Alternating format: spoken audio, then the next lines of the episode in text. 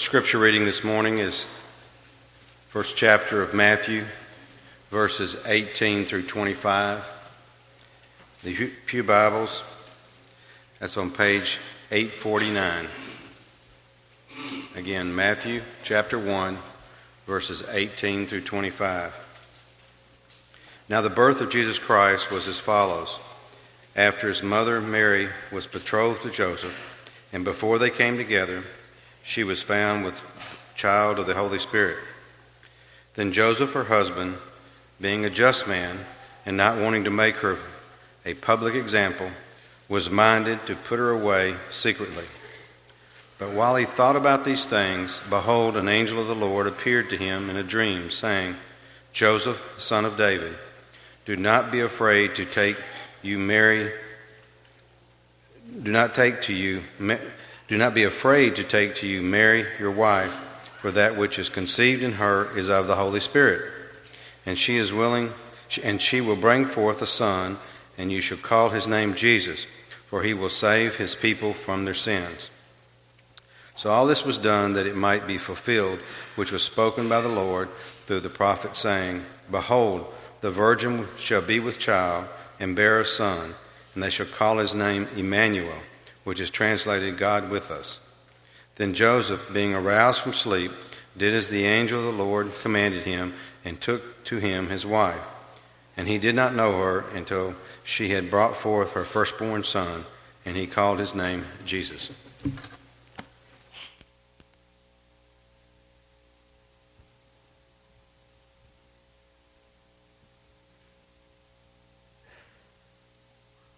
Good morning. It is good to see each of you. If you are a guest, again, we welcome you. It encourages us that you're here, and we hope that we can be an encouragement to you. We hope that you're having a wonderful holiday weekend. It's wonderful to be able to, oftentimes during these holiday weekends, have a little extra time to spend time with family and perhaps uh, to catch up on things and just relax and enjoy some things. And so I hope that it's been a very, very good weekend. And we're so thankful that everybody made the decision this morning to come and to worship God. And what a wonderful, wonderful topic as we think for this quarter of the wonderful, wonderful Savior that we serve. I want to continue to remind you that next Sunday is Grandparents' Day. You will notice that there are yellow forms in most of the children's classrooms and some even in the foyer that's kind of like a survey where we want children to tell us what they think about their grandparents. And then there's some blue forms, and they're scattered throughout many of the adult classrooms and also throughout the foyer. And we want you to tell us what you think about your grandchildren. And if you will, be sure and, and submit those at least by Wednesday evening to the information center. Uh, you can return those. If you'd like to put your name on them, you can. If you'd rather not, that's fine too. And we look forward to giving honor to God's plan of the family next Sunday morning. Uh, do keep in mind that uh, we hope that you invite your grandchildren or we hope you invite your grandparents. And what a wonderful, wonderful blessing God's design of the family is, and we want to give honor to that next Sunday morning. You know, when you go to the Alamo, it's said that just as you go inside the door, there is a portrait, and underneath this portrait is the inscription James Butler Bonham. No picture of him exists. This portrait is of his nephew, Major James Bonham, deceased, who greatly resembled his uncle. It is placed here by the family that the people may know the appearance of the man who died for their freedom. Isn't that interesting that in order for this man to receive honor, the family decided, since we don't have a portrait of him, let's put one of his nephew, because apparently everybody says his nephew looks just like him. You know, just the other day I was told, the older you get, the more you look like your father. You know, when we think about what it is to be a Christian, have you ever stopped and thought about the fact we don't have an earthly portrait of Jesus? Not by photography, of course, and not even by a brush. But you know what we do have? Hopefully, we have hundreds in this room that their life, the very character, the very decisions that individuals make, the very life that has been built within them, they're all brushstrokes that resemble Jesus. wouldn't it be wonderful, and surely all of us have it set as our desire, that we can say, the older I get, the more I look like my Jesus. As we think about achieving spiritual greatness this quarter, we're thinking about becoming more like Jesus. You see, the spiritual greatness, as interesting as it is, it doesn't come about because we focus on us. Spiritual greatness comes about because we focus on Jesus.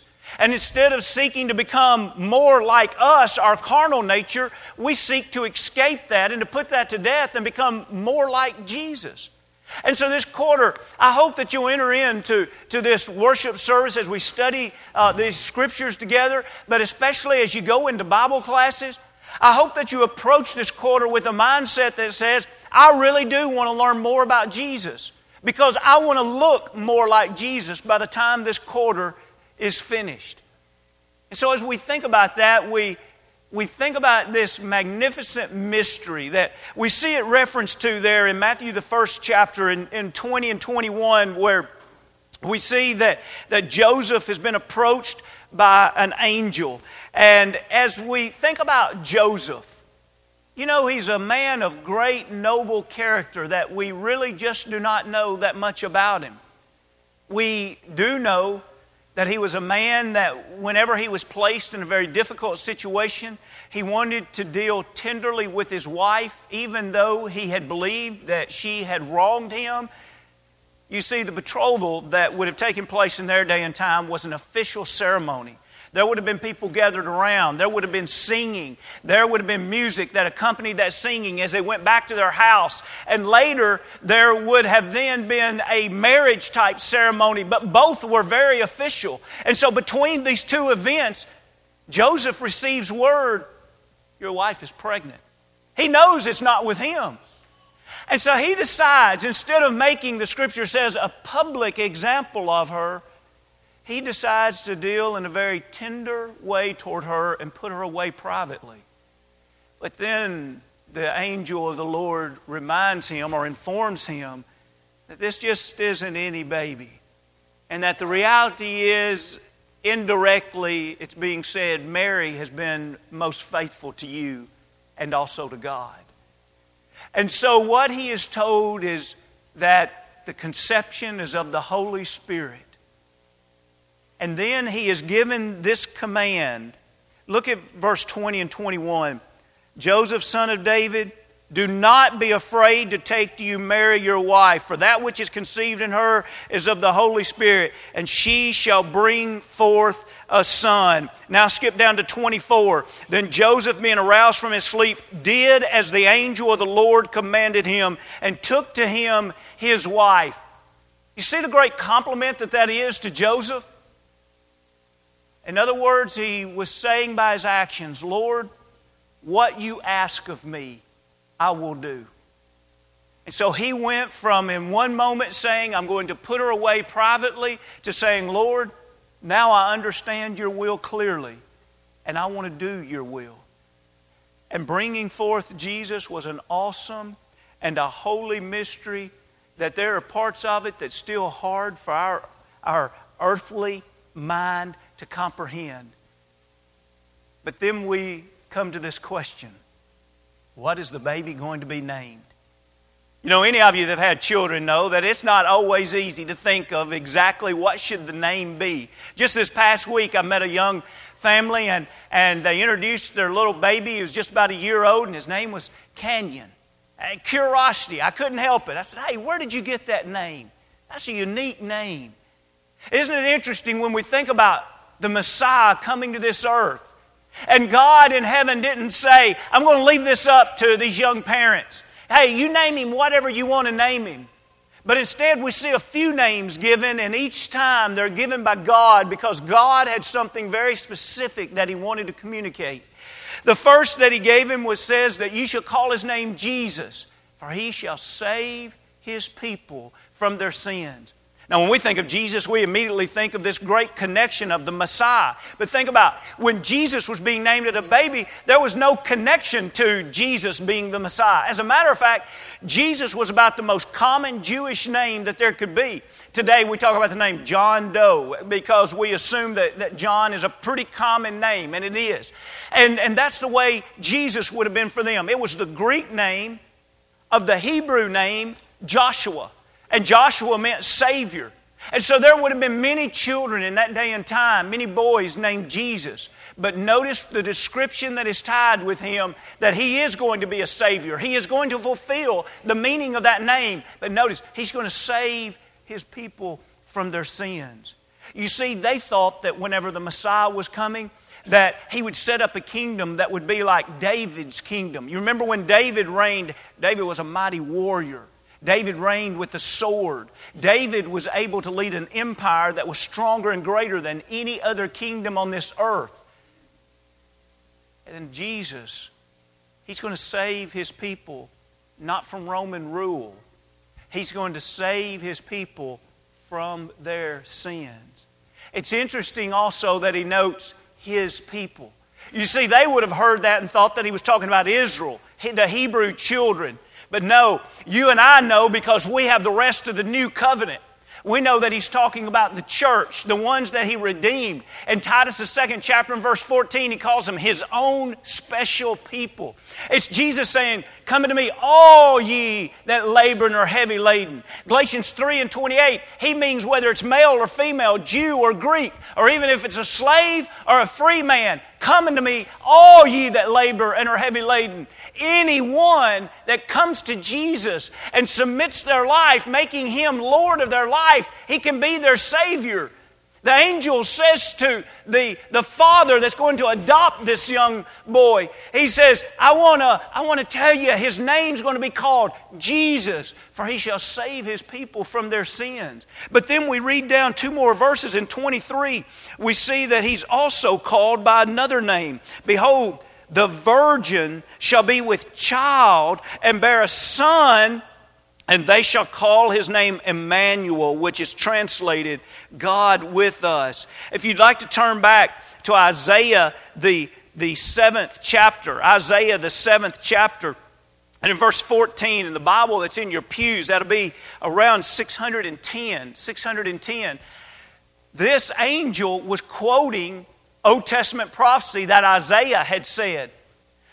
And Isaiah had spoken of this very thing, except as he begins this prophecy, he says in Isaiah 7 and 14, he calls it a sign. Notice again as we read from Isaiah, therefore the Lord himself will give you a sign. Behold, the virgin shall conceive and bear a son, and shall call his name Emmanuel. Now, what does that mean, a sign? Isn't it a pretty powerful sign that a virgin gives birth? You realize that since the beginning of time, that had never happened. And since that time, it has never repeated itself, nor will it. Here is a once in a lifetime of the universe an event. A virgin is going to give birth. And Isaiah says that miracle is only going to be a sign. In other words, there's something a lot greater than that miracle that is being pointed out. A sign points to something. What was this miracle pointing to? How are we going to know who is the Messiah? And Isaiah says, You can recognize the Messiah by this sign. When a virgin gives birth, that's going to be the Messiah. Now, think about that very fact of the virgin. You remember when we read over in Luke, the first chapter, which is interesting, Matthew, we have a great explanation of Joseph. In Luke, we have a great explanation of Mary.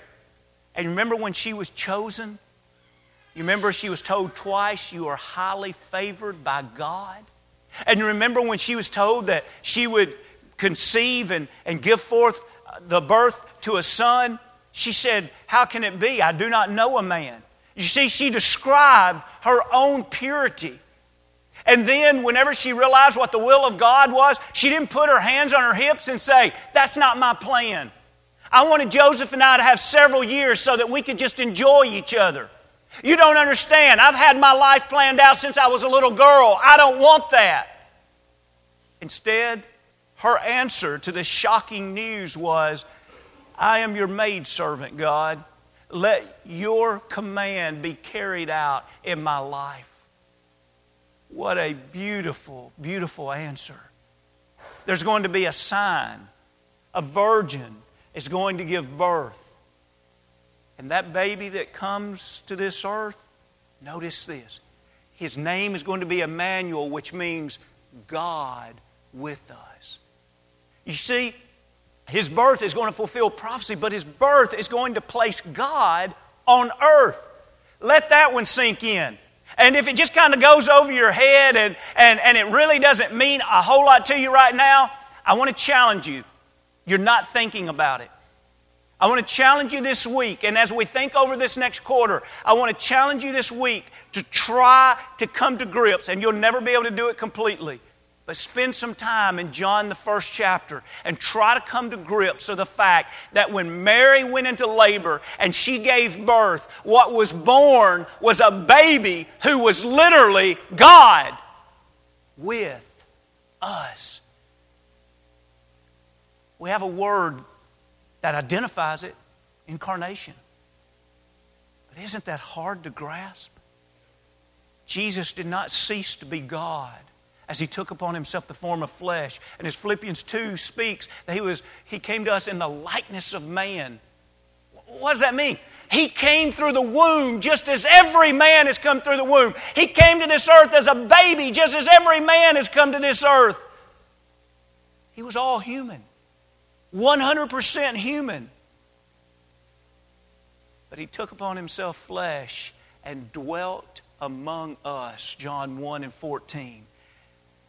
But for the last few minutes of this lesson, I'd like for you to flip your page in your Bible and go to Isaiah, the ninth chapter. Isaiah, the ninth chapter.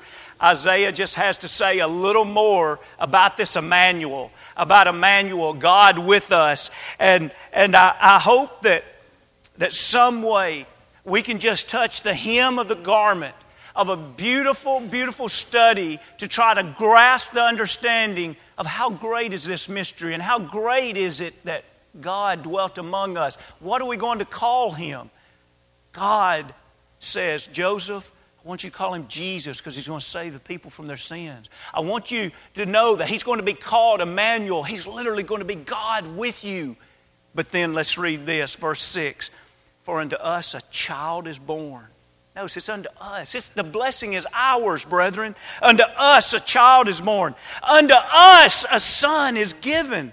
And the government will be upon his shoulder, and his name will be called Wonderful, Counselor, Mighty God, Everlasting Father, Prince of Peace. Wonderful. It's the epitome of love. He was love lived out in flesh. He was truth. He was spiritual and moral truth. So perfect and so grand that when we stand and, and, and view it, we can't help but say, wonderful.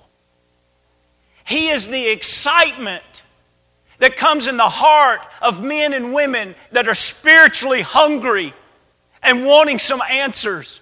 How many times have you and I studied with individuals, or we've seen the result of individuals who knows that something is missing in their life, and they finally say, I understand now. Jesus is the answer. I want to be immersed into Christ for the remission of my sins. And all of us have seen individuals, and, and when you see it in a, in a quieter setting, outside of a worship service, what you see is that person walk out and you hear the, the communication and you, you see the expressions, and several standing around will always say, This is a wonderful occasion. Next time you hear those words, you remember the name of our Jesus. Why is it wonderful? Friends, it's not just a description, it's literally what it is. It's life with wonderful. Wonderful is Jesus. He offers us what no one else would or can. But notice also, counselor. He literally has the answer to every situation and every problem that we might think of or that we might find ourselves in. It's a very short verse, but I want to read to you two lines out of your Bible in Colossians, the second chapter, and verse 3 about Jesus, in whom are hidden all the treasures of wisdom and knowledge. He's a, he is the most perfect counselor because he has all wisdom, all knowledge. You know what could have changed Hitler's life? Counselor. The counselor. You know what made David the man he was? Because as his God was the counselor. You know what helped Moses? His leader was the counselor. You know what would help President Obama and any leader today? To have God as his counselor. You know what would help any head of the home, any elder, any Christian? Is to have God as their counselor. Friends, we know the blessing that we have in having Bud Lambert on staff, but please realize it's not because he has something figured out in life that nobody else has figured out. It's because he's able to sit down and help us find the answers from God because God is the counselor, and you won't find anybody that finds life's answers outside of the realm of God. It doesn't exist. There's no such thing as great powerful secular counseling that's outside the realm of God. It doesn't exist. Even when secular counselors are successful, it's because they have found truth that is from God, the counselor. They may not realize it, but that's what it goes back to. But then notice he's also called Mighty God. That child that's coming, he is part of the Godhead. And then also notice he's called Everlasting Father. That's interesting. The child is called Everlasting Father. Why? Because John 1, read the first several verses, there would not be anything made except he made it. You remember Bill Cosby, his little comical routine where he says to his kids, I brought you into this world and I can take you out? You know, why, what do we view a father? We view a father as one who has created Jesus Christ. He is the Son of God. But if we want to back up from that description and say, is he a father type? Is he a creator? Absolutely, he is a creator. As a matter of fact, in Genesis, in, in, in Genesis, the uh, 45th chapter in verse 8, did you know that, that Joseph is literally called the father of Pharaoh? Because in that passage, the Father is used to describe one that protects another. And so when we think about what is our only hope so that we can be protected against Satan, it's to have Jesus as our Father, as our protector. But then finally, this morning, notice He is the Prince of Peace. He's not the prince with a sword, He's not the prince of jihad. He's not the prince that says, I'm going to set up something earthly that is powerful. He's the prince that says, Be anxious in nothing. He's the prince that says, I can give you a peace that passes understanding. Lives, families, congregations, they all know a level of peace that would be impossible for them to create on their own if they have the Prince of Peace as their God. Jesus he shall save his people from their sins. What are we going to call this baby? He's going to be called Emmanuel, God with us. And he left heaven, and he came in the form of the flesh, and he dwelt among us. And you know what? He not only wants to be with us now, but he wants to be with us for an eternity. Do you remember that passage that's a favorite among many of us? Where he says, I go to prepare a place for you, and if I go and prepare a place for you, I'll come again, receive you to myself, that where I am, there you may be also. Not only is God with us now, but He wants to be with us for an eternity. Friends, when you hear the name Jesus, what does that mean to you? Is it wonderful? Is He counseling your life? Is He the mighty God and the everlasting Father? Is He the Prince of your life? If not, this morning just may be one of the best days of your life.